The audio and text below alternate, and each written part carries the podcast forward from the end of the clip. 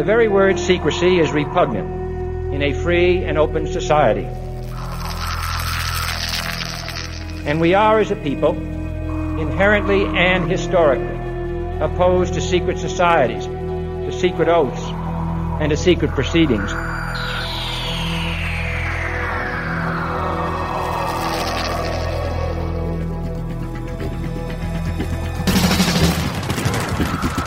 Our differences worldwide would vanish if we were facing an alien threat from outside this world. And yet, I ask you, is not an alien force already among us? ExoPolitics, paranormal phenomena, and deep analysis of current world events from somewhere in the desert between Area 51 and Roswell, blasting across the planet. The Manticore Network proudly presents Veritas, because the truth will set you free.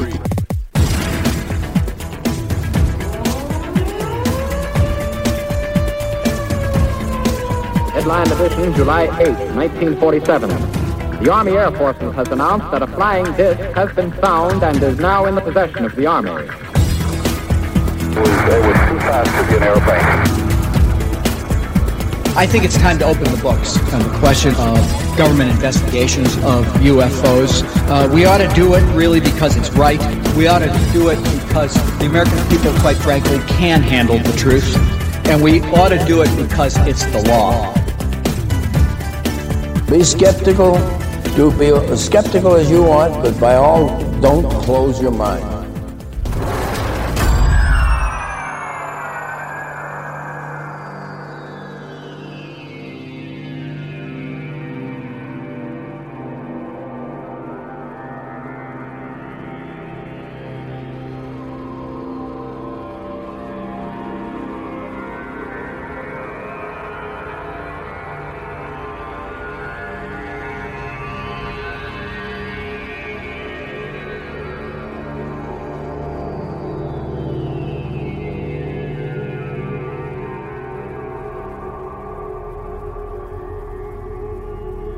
Greetings to everyone around the world, and a warm welcome to another edition of the Veritas Show, where we bring you disclosure, one guest at a time. I'm your host, Mel Fabregas, and I sincerely thank you for joining me once again. And if this is your first time, make yourself at home. First, I want to welcome and thank our new Veritas members. You are keeping Veritas alive. Tonight's episode has to be one of the most fascinating shows I have ever done. The discovery of life on Mars, teleportation, time travel, and more. Andrew Basiago is our special guest and will be with us shortly. And if you're listening to this show prior to Friday, October the 9th at 9 p.m. Pacific Time, head on over to our website, veritasshow.com, and click on the chat link, where we are having a live voice chat with Andrew Basiago. Here's your opportunity to ask questions and participate in a 2-hour live show with Andy and I. Don't let this opportunity slip by. Friday, October the 9th, from 9 to 11 p.m. Pacific Time. We have a terrific lineup of guests coming. Next week, Dr. Leonard Horowitz and investigative journalist Sherry Kane, behind the swine flu pandemic. Although this show is a 2-hour show, tonight's interview is 3 hours long, which seems to be the case with a lot of our past shows. As usual, if the topic warrants it and the guest agrees, we go into overtime. So to listen to the entire show, head on over to our website and click on subscribe, and you will be able to download this and all our past shows and take them with you wherever you go. Have access to the Manticore Forum and our member guest chats. All of this for $15.95 for a 3-month period, which equals to $5.32 per month, or 37 cents per show, when you add all our 43 shows to date. Also, thanks to your membership, I was able to purchase a new video camera that I will be taking with me to the upcoming C-SETI event in Rio Rico, Arizona. Countdown to Transformation, a special conference under the stars to celebrate and make ET contact, October 24th through the 26th, with Dr. Stephen Greer Colin Andrews, Dr. Ted Loader, and other great speakers. I will be filming at night, and will share the footage with you, along with my first video interview with Colin Andrews. And who knows, this could be my very first UFO sighting. For more information, go to our website and click on the Contact Countdown link. I hope to meet some of you there. If you need to get in touch with me, click on the contact link of our website, or simply write to Mel, that's M-E-L, at veritasshow.com. I really enjoy your feedback, comments, and questions. And here's a reminder to those of you who are 100% qualified to transcribe shows. Visit the free subscription link of our website.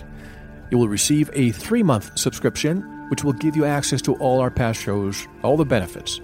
Also, if you have any ideas that could turn into value for Veritas, feel free to submit them as well, and we'll evaluate them individually.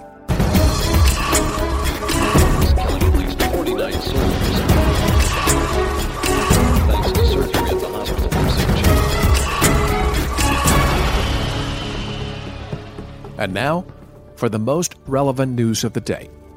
Just imagine, a spaceship plunges out of the night sky, hits the ground, and explodes. A plume of debris billows back into the heavens, leading your eye to a second ship in hot pursuit. 4 minutes later, that one hits the ground too. It's raining spaceships. Put on your hard hat and get ready for action, because on Friday, October the 9th, what you just imagine is really going to happen, and you can have a front row seat. The impact site is Crater Cabeus, near the moon's south pole. NASA is guiding the Lunar Crater Observation and Sensing Satellite, LCROSS for short, and its center booster rocket into the crater's floor for a spectacular double impact designed to unearth signs of lunar water. The actual impacts commence at 4:30 a.m. Pacific Daylight Time. The center rocket will strike first, transforming 2,200 kilograms of mass and 10 billion joules of kinetic energy into a blinding flash of heat and light. Researchers expect the impact to throw up a plume of debris as high as 10 kilometers. Close behind, the LCROSS mothership will photograph the collision for NASA TV and then fly right through the debris plume. Onboard spectrometers will analyze the sunlit plume for signs of water, water fragment salts, clays, hydrated minerals, and assorted organic molecules. Quote, "If there's water there, or anything else interesting, we'll find it," unquote, says Tony Colapretti of NASA Ames, the mission's principal investigator. Next comes the mothership's own plunge.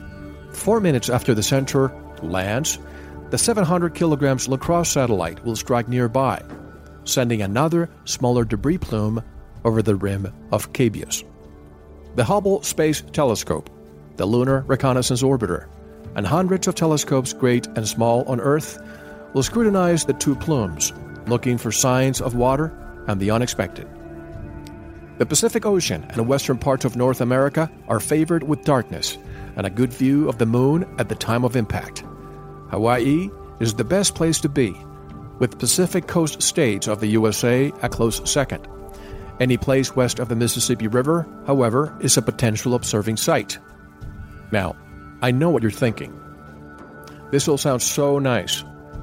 But if you're a taxpayer or a citizen of the world, aren't you concerned? 1. The Indian lunar mission Chandrayaan-1 already made that discovery. NASA, please pay attention. We already know there is water on the moon. Abort the mission. 2. The Obama administration has already made overtures to scrap future lunar missions while the recession continues. Why Bob? 3. It has already been proven that the moon is hollow and it rings like a bell. Do we even know the possible consequences of this bombing? 4. What if the moon is inhabited by an observing and more advanced civilization? Could this be the tripwire event that will cause the alien wars Cliff High mentioned during our last show? And 5, will the bombing even take place or be allowed? I don't know the answers. You are either a Veritas member who is listening to this prior to the moon bombing or after. We'll discuss this during Friday's chat with Andrew Basiago. By then, we will know the outcome.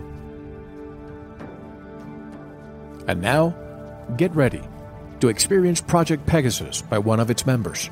This is probably one of the most important stories you will ever hear.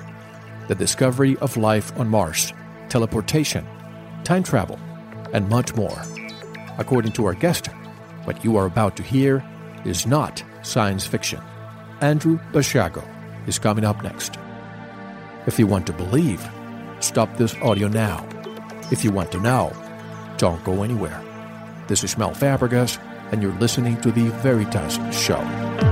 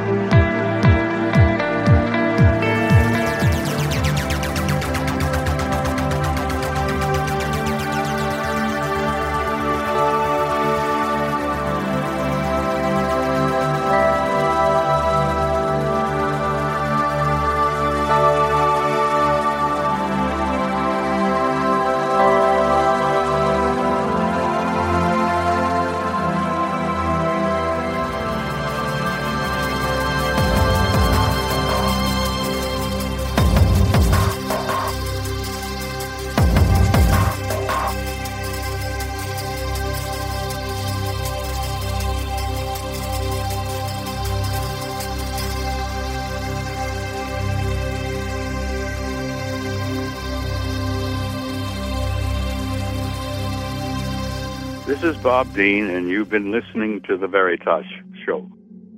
Andrew D. Basiago is an American trial lawyer, writer, and environmental scholar. Andy was one of the whiz kids who served from 1969 to 1972 in DARPA's Time-Space Exploration Program, Project Pegasus. A past member of MENSA, the High IQ Society, he holds 5 degrees, including a bachelor's in history from the University of California, Los Angeles, and a Master of Philosophy from the University of Cambridge. While an undergraduate at UCLA, Andy became a journalist and a protege of editor Norman Cousins of the Saturday Review, who once compared him to Robert Hutchins and nominated him to be the editor of the Bulletin of the Atomic Scientists. He was inspired by a meeting with architect Buckminster Fuller in 1981, to pursue a career in environmental policy. After their meeting, Fuller wrote, quote, "Andrew Basiago's integrity augurs well for humanity's continuance in the universe," unquote. Andy founded the Mars Anomaly Research Society, MARS, in 2008, after discovering abundant evidence of life in a photograph of the red planet beamed back to Earth by NASA's Mars Exploration Rover, Spirit. His discovery of life on Mars might be an epochal event in human history. His crusade to evaluate and prove his findings and bring them to public light has been called heroic. About his discovery, Andy stated, quote, "NASA and JPL photograph PIA 10214 is going to spark a second Copernican revolution on our planet, and it was my cosmic privilege to discover that it contained evidence of life on Mars. Society will be transformed, I think, for the better, by the revelation of the fact that we are not alone in the universe, indeed, that we are not even alone in our own solar system," unquote. And directly from Vancouver, Washington, our special guest, Andrew D. Basiago. Hello, Andrew, and welcome to The Veritas Show. How are you? Good, Mel. Good to be with you today. And may I call you Andy? Sure, I prefer that. Please do.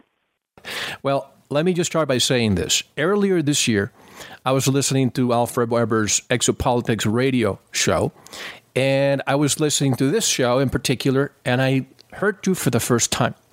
And I told this to Alfred the moment I heard it, and when I brought him to the show, I told him that my jaw was still on the floor because I could not believe. My conventional wisdom said this can be true, but having somebody like you with so many degrees and the eloquence in which you recount the facts I had to have you on the show, so I'm so glad that you're here today. I've heard some of your presentations, and I hope that within the next 2 hours, we can relay and convey this information to the world because it is so important. So what I'd like to do is divide the show into two parts. First, we're going to talk about the hidden history of the discovery of life on Mars. And then on the second hour, we're going to get to the nitty-gritty. But why don't I let you start just to introduce yourself first. Thank you, Mel. It's a pleasure to be on with you. I'm a lawyer here in Washington State, and I grew up in New Jersey, having been born there in 1961. And in our earliest childhood, I was brought into classified defense-related research and development activities under what was then ARPA, the Advanced Research Projects Agency, which would become DARPA, the Defense Advanced Research Projects Agency. That's the agency that brought us the Internet. Right. But in fact, 40 years ago, they were already developing technologies far more sophisticated than they've publicized.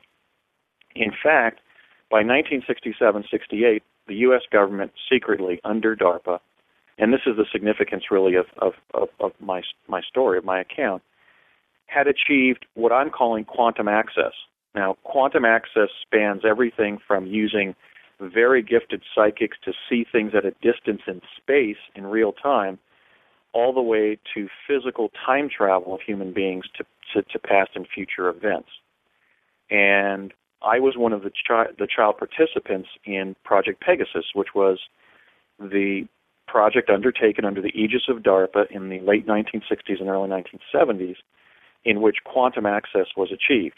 Essentially, what I'm sharing is an insider's account of the hidden history of the real Philadelphia experiment, the actual time-space exploration program under the Department of Defense, for which the later cover stories about time travel were scripted.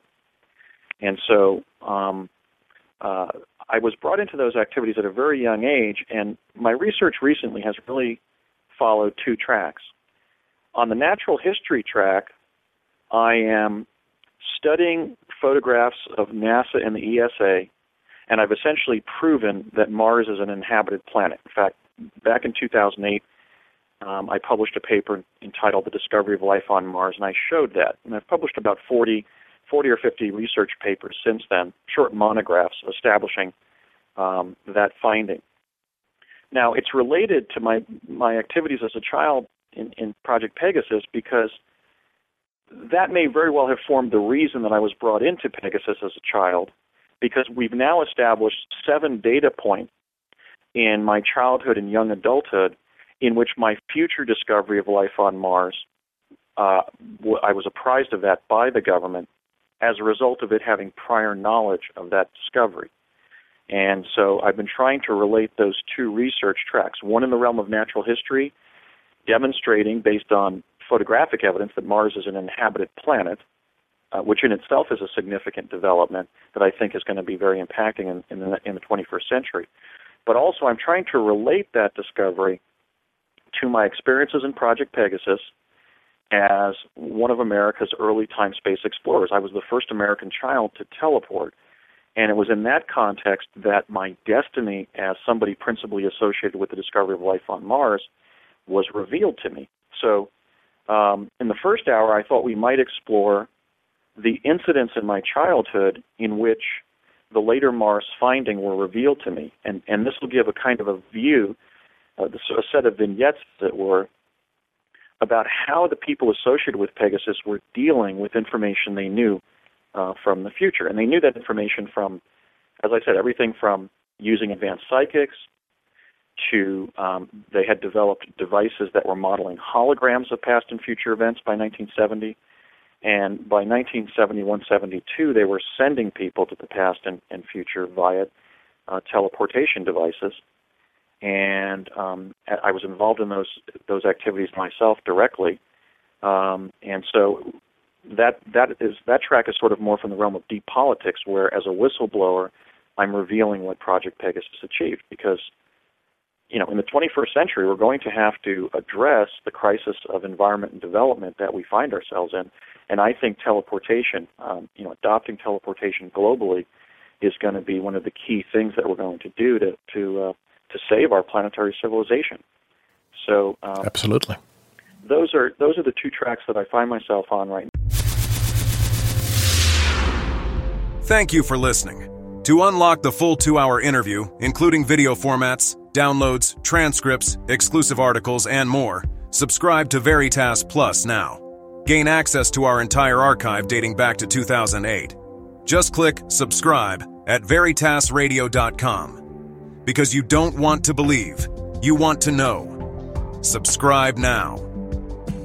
To listen to the rest and all of our exclusive material, proceed to the Veritas Plus member section, or join the Veritas Plus family by subscribing. Click on the subscribe button at VeritasRadio.com. Don't forget to visit the Veritas store for focused life force energy. Get a 15-day free trial today, with no credit card required. And if you want to get in touch with Mel, want to be a guest on this radio program, have a guest suggestion, or have feedback, just click on the contact button on our website at VeritasRadio.com. Now, proceed to the Veritas Plus member section or subscribe to listen to the rest of the interview. You don't want to miss it, because you don't want to believe, you want to know.